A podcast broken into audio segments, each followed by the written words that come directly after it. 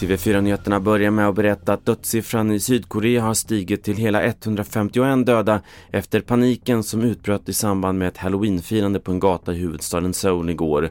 Minst 19 av de omkomna är utländska medborgare, bland annat från Norge. Sydkorea har nu utlyst landsorg.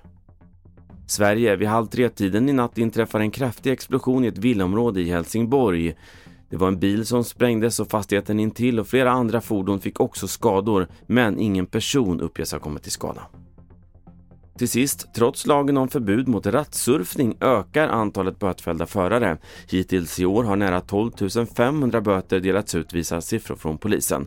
Motorbranschen kräver flera åtgärder. Vi hör Agneta Eklund på Riksförbundet M Sverige, tidigare Motormännen.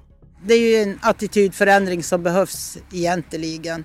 Och sen att vi behöver mera trafikpoliser som är ute. För många kör ju bättre, de följer lagar och regler mycket bättre när de ser en polisbil i närheten.